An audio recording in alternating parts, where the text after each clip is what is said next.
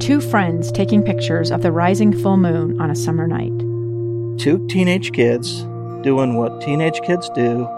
When a stranger with a gun and a death wish changed everything. It was violent, it was senseless, and I will never understand it. I will never accept it. I'm Amy Donaldson, and unfortunately, we're all too familiar with stories about how violence shatters lives.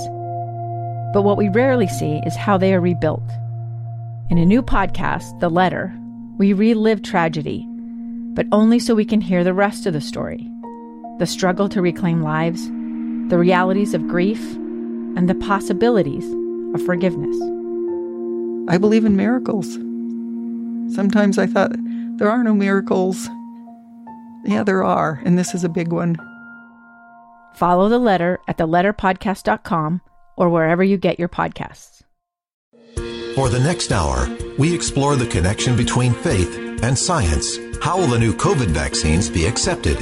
And will they return Utahns back to church services as we once knew them? Hope on the Horizon with Dave Noriega and Debbie Dujanovic on KSL News Radio 102.7 FM and 1160 AM. Welcome to this conference edition of Hope on the Horizon. Science and faith come together to fight COVID 19. I'm Debbie Dujanovic, along with Dave Noriega. We're going to spend the next hour exploring how developments in COVID 19 vaccines will serve as a catalyst to return hundreds of thousands of Utahns back to church services as we once knew them, Dave. We begin with a discussion between the two of us and some of our closest friends about what we missed about going to church and then also how the Church of Jesus Christ of Latter day Saints is working to get vaccine supplies around the world. BYU psychologist Tom Golightly joins us. Uh, he'll discuss the emotional and mental value church plays in our lives, and finally, a look at how different congregations will safely start gathering again. You know, Dave, as of mm, toward the end of March, we know we had more than a million Utahns have had at least one dose of the COVID 19 vaccine.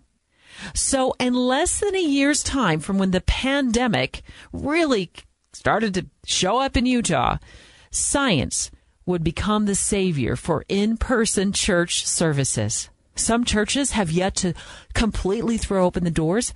Others have opened the doors so, sort of with social distancing required, a limit on how many can enter and be in church at one time, masking, and no handshaking. How do things look up in your neck of the woods at church, Dave? We go every other week. Okay. Uh, and that's a big change. Uh, we're used to going every single week of our lives. Uh, we also went from a, a two hour block to less than an hour. So that's been significantly different. Uh, we do have church every week, but we're one day in person, and then the next week we are online. Dave, the first Congregational Church of Berkeley, the United Church of Christ, they conducted a survey about what people missed about church. And I want to kind of have a roundtable with some of our friends that we dialed up um, and asked them what they miss most about church. But based on this survey, here's what the parishioners of the United Church of Christ said. They missed hugs. They miss intergenerational engagement. They miss singing together. They miss live music. They miss the physically being present in church because it's such a sacred building. They have been online for most of the year, uh, watching their church services over Zoom meetings, much like so many of us. What what do you what do you miss most about church? What do your friends say they miss most about church, Dave? I talked to Tara Zog about how her family felt once they stopped going to church, and I felt very much the same way. Oh, let's listen. Uh, obviously, at first, everybody loved it. It's a vacation. You, it's you get to sleep in and do it on your own timetable. That's kind of nice. It, there's something about being able to get up and get ready and go out and be around people and to to learn from each other that that you really miss out on. When I was home, I can tell you just from my own experience, when I was home online, sitting on my couch in my pajamas with a Diet Coke, I wasn't as focused as mm. I needed to be. Uh, I also talked to uh, Kelly Main. She's a senior in high school. Okay. Uh, and I asked her what it was like and what she was missing. But I was really sad about it. Like, I just remember being really sad that we couldn't go to church. Yeah, it was just kind of weird. Like you're just at home and it didn't feel like a Sunday. I don't know. It was just weird. And I was like, it was weird to not take the sacrament and not see people. It's so weird. You just felt really distant from people and like really isolated. But it was good to be able to be with your family more, which I like. I enjoyed that for a little bit. I enjoyed that for a little bit. So being with your family more, did you feel a little claustrophobic? Yeah, we had spent so much time together. I think that was part of it. Uh, it's important to talk to others, right? I mean, we've learned that over the last year or so. Uh, but to be able to feed off each other's testimonies and uh, to feed off each other's ideas and thoughts and experiences on a spiritual level was what I miss the most. You know, as a Catholic, um, I really miss taking communion. Um, you know, just like so many other churches, there's had to be modifications, a lot of services now online. But communion is such an important moment um, at Mass where you take what's, you know, a host and a little sip of wine from a glass. It's the body and blood. It symbolizes the body and blood of Christ. Christ. But, you know, imagine, Dave, in a pandemic, uh, sipping on a communal wine glass. I mean, that would become a super spreader event. You can't, you can't do that. Uh, so that's what I miss most uh, about being able to just freely walk into church services on Saturday evening or on Sunday morning. I also have a very, very good friend. She's I've been friends with her for more than 20 years, Stephanie Ashcraft. She's a member of the Church of Jesus Christ of Latter-day Saints. And we've often over the years shared our, our experiences, um, you know, with our different, um, religions. Well, she spent a significant, as you did, part of the pandemic watching services via Zoom. And now they're kind of back, as you are, to Sunday service, but the, sort of the light edition. Uh, and here's what Steph told me about what she misses most. There's power in gathering. And there's something about gathering with your neighbors, gathering with your friends, and that unity that exists there, and that care and that mutual love that you have for each other that just builds whenever you're together. And so that's probably what I've missed the most through the last year is having those close knit connections. Do you, does it feel the same as it did before? No, not quite yet. Just because I well, I used to be the unofficial ward door greeter, and I I'm a hugger, so I just would hug people as they walked in, and that no longer can happen. And so right now we're not back to where I can hug and or even where we're shaking hands, it seems like we're still doing the elbow bumps and um, still, you know, socially distancing on the rows. And so it, it just doesn't feel as close knit as it used to be. It doesn't. There's a barrier. And I feel that barrier as well. But I think with so many churches returning in some fashion to in person instruction, I think that makes a big difference. And when I was talking to Kelly Maines, uh, she said, I don't care what it was. I don't care what the rules are, what masks I have to wear. Just get me back. I was so happy to see people, and like, even with masks on, like, I was willing to have a mask on so you could be with people in person. And you just like wanted to talk to everyone. And I remember they had to like kick us out of the chapel because we were all talking and stuff. They were like, "Okay, time to leave." but it was fun to talk to people and see them again. So they're being cautious, Dave, even yeah. when you're back, like breaking up the crowd. Yeah, very much so. Uh, it's it's like permission. Here, you can you can be friends again. You can care about each other again. It, it was very hard to to kind of shift that mindset of you know what the best way to take care of people is to stay away from people. That goes against just about everything we've been taught since we were little kids. So you can understand uh, why uh, Tara Zog felt anxious to get back together. I think people are anxious to be together, and I think we're all waiting for that time where we feel like we're 100% okay to be together because it's easy to get lazy. But I think um, it also made you realize that a lot of these things that we should be doing on our own are up to us.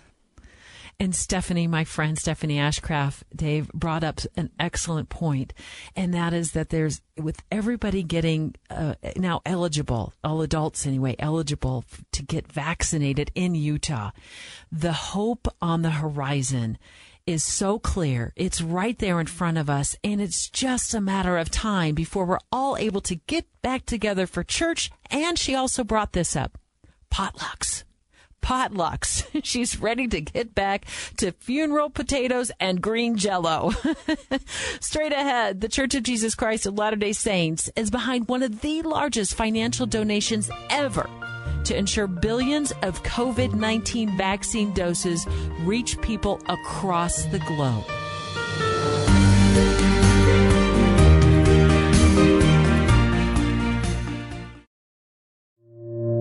Two friends taking pictures of the rising full moon on a summer night.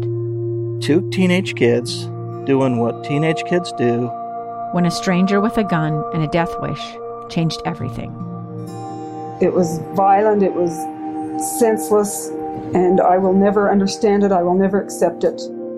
I'm Amy Donaldson, and unfortunately, we're all too familiar with stories about how violence shatters lives. But what we rarely see is how they are rebuilt. In a new podcast, The Letter, we relive tragedy, but only so we can hear the rest of the story the struggle to reclaim lives, the realities of grief, and the possibilities of forgiveness. I believe in miracles. Sometimes I thought there are no miracles. Yeah, there are, and this is a big one. Follow the letter at theletterpodcast.com or wherever you get your podcasts. For more insights with Dave Noriega and Debbie Dujanovic, listen Monday between 9 and noon. Welcome back to this conference edition of Hope on the Horizon. Science and faith come together to fight COVID. Once again, I'm Debbie Dujanovic along with Dave Noriega. You know, we talk a lot about getting Utahns vaccinated against COVID 19 so we can all return to church services as we once knew them, pack the pews, get the masks off, sing in celebration. But there's also, Dave, an urgent need for vaccines in places far beyond the Utah borders. So kids can return to school. So families can return to church. And people can live without fear of contracting COVID. And that's where the Church of Jesus Christ of Latter day Saints comes in.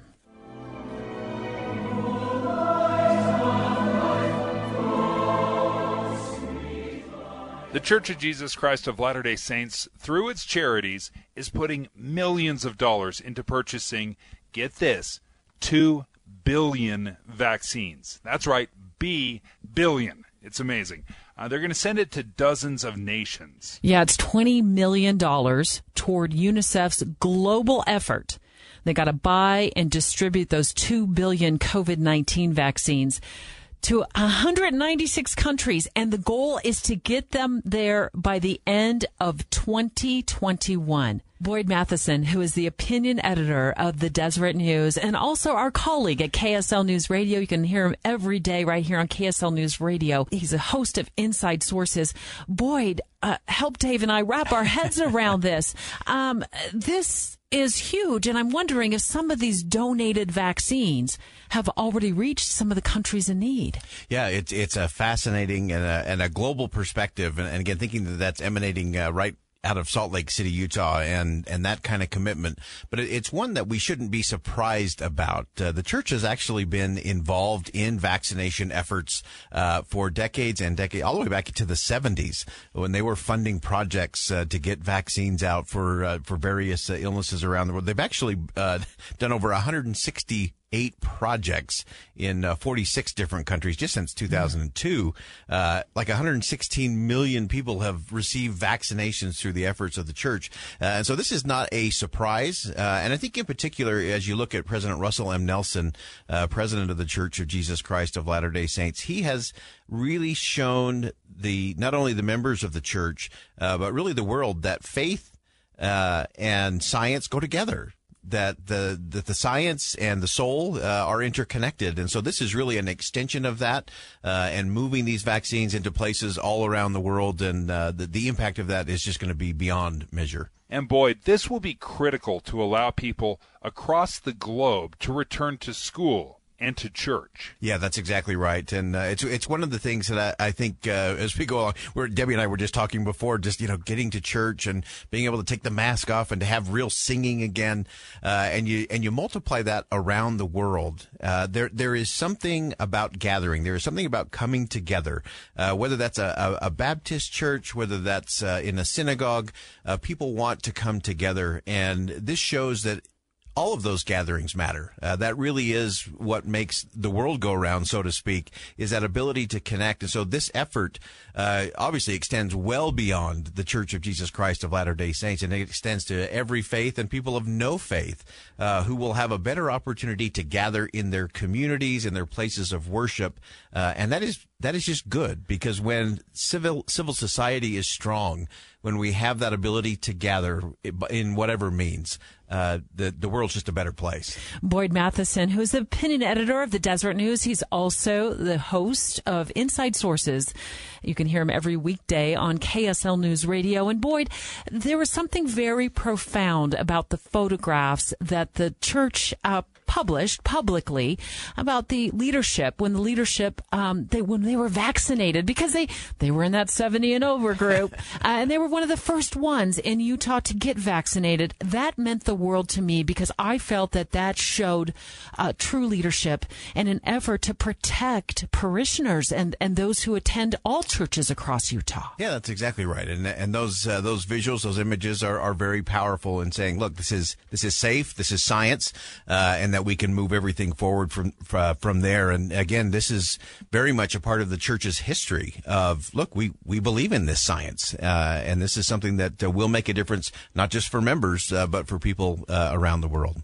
The twenty million dollar donation appears to be the largest in the push to supply it to other countries. Because this is really not the church's first run at distributing vaccines. Yeah, that, that's right. Uh, they have been doing this for uh, for a long time. Uh, getting the vaccines from the leaders uh, is just part of being a good global citizen, and I think that's what this donation is about as well. Uh, from the very beginning of the pandemic, uh, President Russell M. Nelson said, "We will be good global citizens."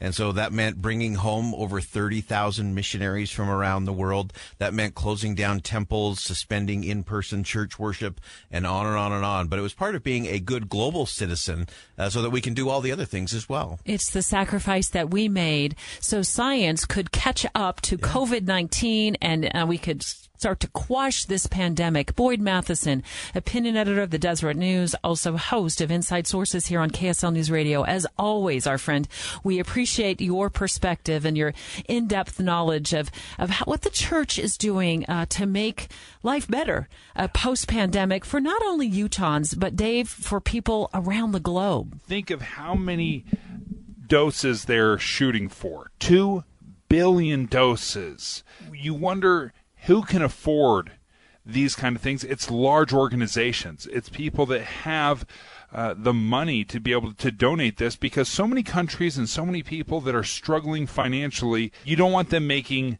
decisions on their health because they can't afford something. And that's why charities that are stepping in and providing this are so crucial. As we continue our special report here on KSL News Radio, straight ahead, as churches begin to have the opportunity to have larger gatherings across Utah, we're going to ask BYU psychologist Dr. Tom Golightly to weigh in on how we can get beyond our fears of potentially contracting COVID even though we're vaccinated after a year of following very strict safety protocols.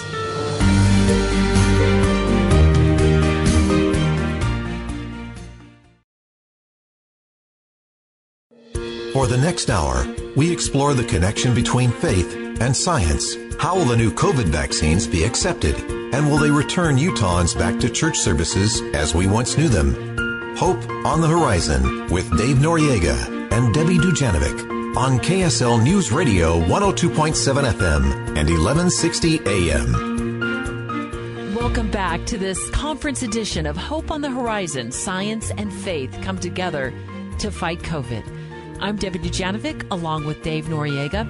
And you know, we began our discussion earlier by talking about what we miss most about church. And for me, as a Catholic, it's taking communion.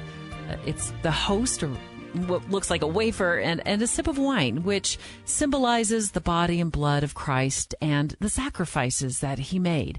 Um, Dave, I'll admit it, the last time I attended Mass was on Christmas Eve 2019 because I'd heard rumblings of this mysterious virus in China and before we knew it, it had hit the U.S. And I just held back from returning to church because I became fearful of contracting COVID or spreading it. In a moment, let's bring on Dr. Tom uh, Golightly of BYU to talk about the mental and emotional connection we miss when church is not open for business. What do you miss most, Dave? Remind us. I'll tell you right now, what I miss most is the uh, interaction. I didn't realize how much I liked people. I really do. I like talking to people and I liked uh, being able to go to church and interact because our lives are so busy and we're all so involved in what we do every day. Church was always an opportunity to go and check in on your neighbors, and yeah. uh, we're we're very close knit uh, in in our neighborhood and in our ward. So I've missed that a great deal. And for me, I was surprised when I reflected on that question. What do I miss most? And it it is that sacred moment that um, I have at the altar um, every Sunday when uh, we are taking communion as Catholics. But let's reflect back on that survey that we talked about a few minutes ago. Uh, parishioners of a church in California responded to a survey about what they missed most. Uh, you know, there were only about 70 or so who responded, but I thought it was pretty profound, some of the things that they said. They miss the hugs. They miss the intergenerational connections. So the young and older parishioners being able to, to get together in one church and share their connections. They miss singing. They miss the live music, which to me is, is uplifting whenever I'm in the pews. And they miss this, Dave the physical presence of being inside a sacred architectural building. Yeah, I, I, can totally see that. I feel many of those same feelings, if not every one of those. It checks a box for me. Uh, so we want to bring on Dr. Tom Golightly uh, from BYU. He's a psychologist there. Uh, Dr. Tom, there were times, I'll be honest, before the pandemic where church did feel like a heavy lift sometimes because weekends are so packed with other obligations. But I think we have a, a little different perspective now. Why do we miss something so much when we can't have it? Hmm. Well, there are a couple of things that we saw throughout the pandemic, and kind of like you were saying, Dave, you missed just people and being around people a, few things that were redemonstrated to us as as a group is we're intensely social. We are interdependent, meaning we solve problems together. And the third thing is that the previous two things that I mentioned are not completely helped through virtual interaction. We do the best we can, and it was what we had to do. But there's a time when you want to give all the hugs and handshakes, and and and we kind of had to drop to a different level of need. That's something that in a few generations we haven't had to do as a people. And when we think like Maslow's hierarchy, we weren't talking about thriving or creating more connection. It was we're worried about our physical safety and our wellness. And I think uh, when when you're talking about pre-pandemic, okay, yeah, it did feel a little obligatory to go to church sometimes. We've missed that obligation. We've missed mm-hmm. being able to to pay attention to a different level of need, to, to, to pay attention to emotional, to connection, to to spiritual connection.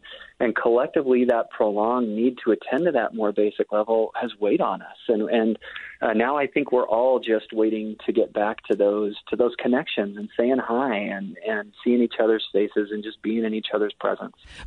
Beyond that, the parishioners of that church in California that uh, you know responded to that church's survey because they'd all gone online like the rest of America went online for yeah. church services.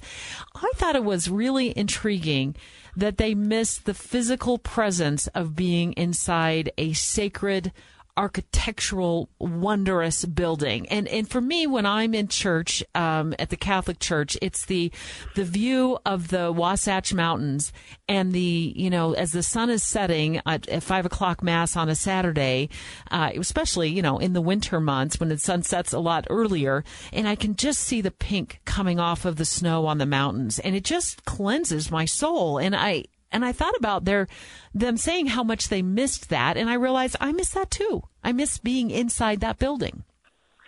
You know, I, I think back to being uh, a member of the Church of Jesus Christ of Latter day Saints.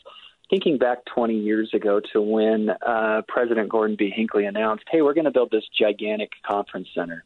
And part of it was they wanted to give more opportunity for folks to see in person those talks. There is something different about going to an edifice and, and, and walking in and having a shared experience with people, even 20,000 people in the conference center. And, and there is something special about having that. The other component that, that we're exposed to when we go to church, and there's, there's a good body of research talking about casual acquaintances, people that we don't necessarily set up Zoom meetings with to, to keep in contact, but just, you know, who we're going to say hi to. Think the friendly faces at a gym class or the cashier. We've been cutting those out of our lives. And, and I think some of those interactions during a church service or walking into or out of a church service definitely qualify in that. And those people that have those types of interactions every day reported more happiness and life satisfaction. And when we're, we're, we're not having the conversation with the barista or the parishioners or or the clergy or whoever it is, we're missing those. And you know, for the first time in almost a year, I saw a colleague in the hall the other day, and we resisted the urge to hug, but it was it was just kind of amazing. It was it made my day just to say hi in person with that with that individual, even though I'd seen their face on Zoom, and uh, in the, it, there's something about an in-person quality that is very different uh, than. And, and again, we had to make that choice, right? We had to connect uh, virtually but as as we try to feel more safe, I think we're going to experience a lot more satisfaction when we're in person. A few moments ago, uh, before you jumped on the line, Dave and I had a, a sort of roundtable, socially distanced discussion with our friends about what we missed about church. And and one thing my very good friend of 20 years, Stephanie Ashcraft, uh, told me when I when I called her up and told her we were recording a conference special, uh, she told me that her son particularly, a seven year old son misses primary. Uh, let, let me play part of that conversation for you, Dr. Tom. And then I want to come back and talk about how we continue to have the discussion with our children. The hardest conversation's been with the seven year old because he so badly wants to go back to primary and be with his friends and his teachers and sing all the songs and do all the activities and and so he has probably felt the loss the greatest, I feel like, because the youth have been able to get back to doing a few in person activities and um, they've been meeting via Zoom and they're they're still communicating with each other. But for these little ones, they've had the hardest time. So, based on Stephanie's question and concerns about, you know, her seven year old, how do we as parents uh, continue to explain to our young children, you know, it's just going to be a matter of time, but also overcome our own fears? We've been socially distanced and masked up for a year now. How do we overcome our own fears of getting our families back to church, even if we've been vaccinated? You know, first of all, I want a minute just to have some empathy for the seven-year-old. so it's so, so hard to hear, um, and and understandable, right? And I think our young people, even even the youth uh, age folks, the the the adolescent and and younger, kind of pre-adolescent, it's been hard. They've taken maybe the hardest hits of all of the groups uh, here, uh, along with college students. But as we are, are trying to uh, kind of readjust, it's about taking small and calculated risks for the adults. So it's not just throw them into a large group of kids and let them let them roll around in, in a small space. But but you know, we had the best folks in the world that all that you know all engines went toward uh, providing vaccines, and uh, they're they're really good vaccines. So once we have those and more and more people are getting them, and as they're approved for children, even uh, hopefully in the coming weeks, um, take those small calculated risks. What are you comfortable with, parents, and negotiate that out. And be open with your child about that process. That it's a lot like learning to swim. We didn't throw you in the deep end when we taught you how to swim, um, but but we're going to kind of warm up to the idea of of getting back at it and and be be masked as long as you're comfortable, but stretch where you're needing to engage. And we do have to re-engage. We have to re-socialize, but do it in a measured way because those fears are valid. But if we bring compassion and we kind of commit to safety and doing this in a, in a measured way, as opposed to a, a way of, of just throwing them uh, into into situations we're not used to at this point, then it'll go a little bit better as as we take our time to to ease that reentry. Dr. Tom Golightly, thank you so much for joining us, a psychologist at BYU. Uh, we need to reengage. We need to socialize. So we're going to do it baby steps, a little bit at a time. Next, we're going to check in on a variety of different church communities and ask them how they've begun to reboot church services, their in person church services. There's much more straight ahead.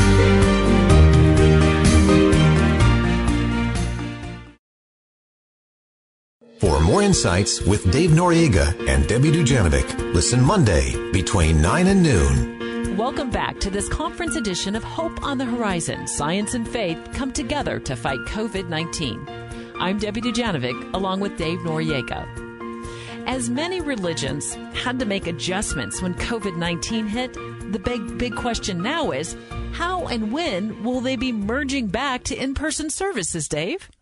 Well, I think it's happening as we speak. It's happening faster and faster. It is a slow process, but the progress with the vaccine distribution has allowed for more people to go back to church and return to not normal, but a little closer to normal. Sort of normal. Remind us, Dave, um, how are your church services going right now? Every other week, right now. I think we split it up uh, last names like a through M and then N through Z. And you go every other week.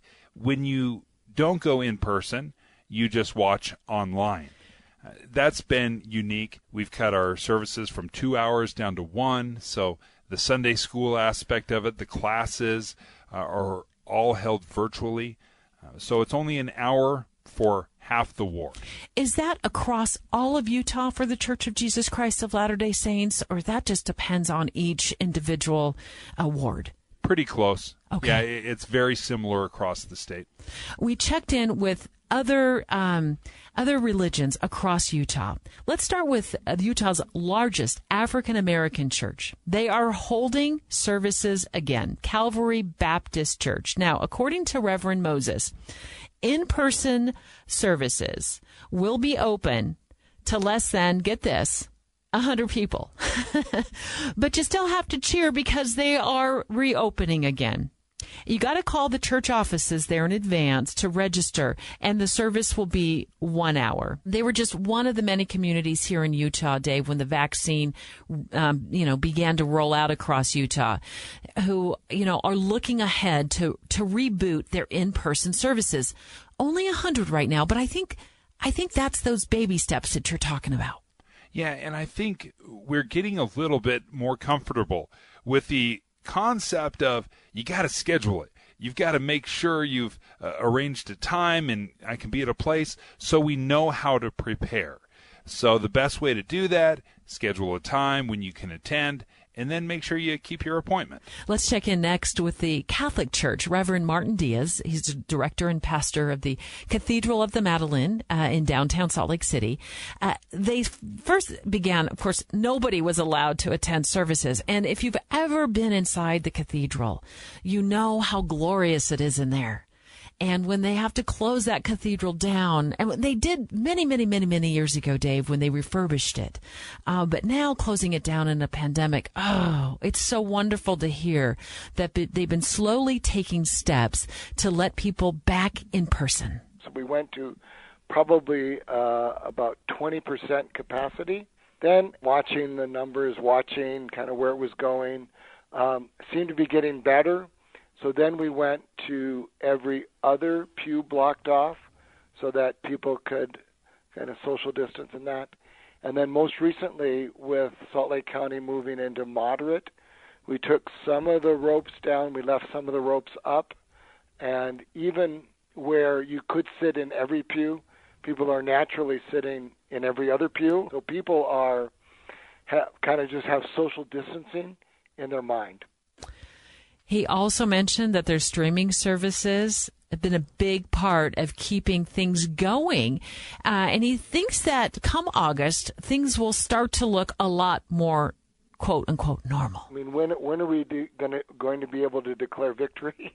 I think come August, September, we will be back to what I would think is normal. And if you want to talk about hope, just look to what the CDC has given as far as the new guidance coming uh, to schools. They said you can be seated within three feet of each other, wearing masks. Uh, but that brings everybody much closer, especially when we're talking about churches uh, where we've been staggering every other pew, you know, leaving one full row empty. Well, if we can stay within three feet of each other, that opens it up a great deal. And during our discussion, he also brings up a point that a lot of, you know, our friends are bringing up. Dave, you and I have talked about uh, miss, missing seeing people in person in the community. I saw a person um, on Sunday who told me that uh, the last time he was in church was a year ago. I just miss the people because I'm here all the time. I I miss the people who I see every week, and I'm very much looking forward to when they are able to come back. There's some really good people, really good friends, I would say, you know, parishioners who um, we're just missing. It makes a lot of sense. We we do miss being with each other. It also allows us when we are together, we just do a better job of checking in. And we can see uh, the telltale signs if someone uh, is struggling, they usually wear it on their face. And that doesn't necessarily come across in a text. Hey, how are things going? I'm doing good felt it was so important to check in uh, with different churches across Utah to find out what their plans are to throw the doors open and bring parishioners back. Many of them are taking a slow approach rather than an all in approach. We'll check in now with the Jewish uh, community. We uh, interviewed Rabbi uh, Avremi Zippel. He's the program director for Chabad of Utah. And he explained to us the steps that they've had to take to adjust over the past year we had to drastically change the way that we were doing business. We transformed an entire part of our building that was usually used for social functions into a makeshift sanctuary as it had a lot more space to allow for social distancing. Obviously, over the summer, we took a lot of the show on the road. We moved most of our services outside. Uh, the entire high holiday season, we were in a tent in the back of our property. And like mostly everybody on this planet, we made do with what we had. We changed things up we had to improvise the length of services, the what you know what we were including in our services to make it more possible for people to attend with a mask on for multiple hours. And I think our community responded remarkably. It was one of the things that surprised me that we didn't do a better job of, which was taking it outside. Mm-hmm. We knew early on that being outside was much safer than being inside with recycled air.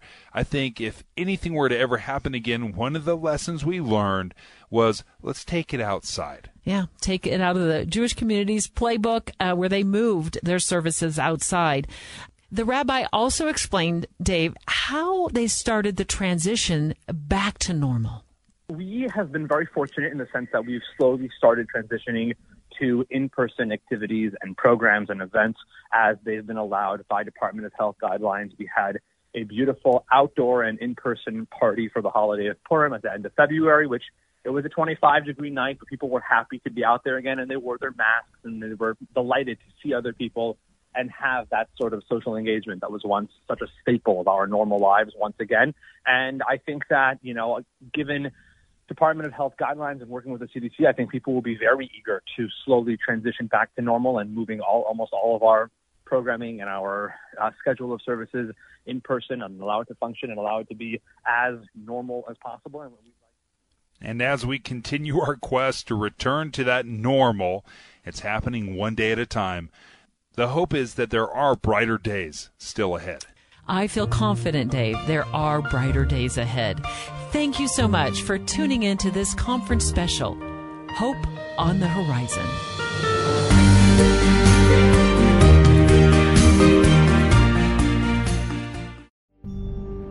a gun in the face. Then all of a sudden, they all kind of lined up. They pointed their guns at me. And this is the point where I thought, I'm going to die today. Started two years of horror for an American in Venezuela. They said, You need to give us your phone and get ready because you're coming with us. I'm Becky Bruce, and I spent a year researching and piecing together Josh and Tammy Holt's story about their ordeal in a notorious prison. That's when everything started to turn bad. We had another pound on the door. Boom, boom, boom. And there was the police once again. You can binge all of the episodes of Hope in Darkness on KSLPodcasts.com or wherever you get your podcasts.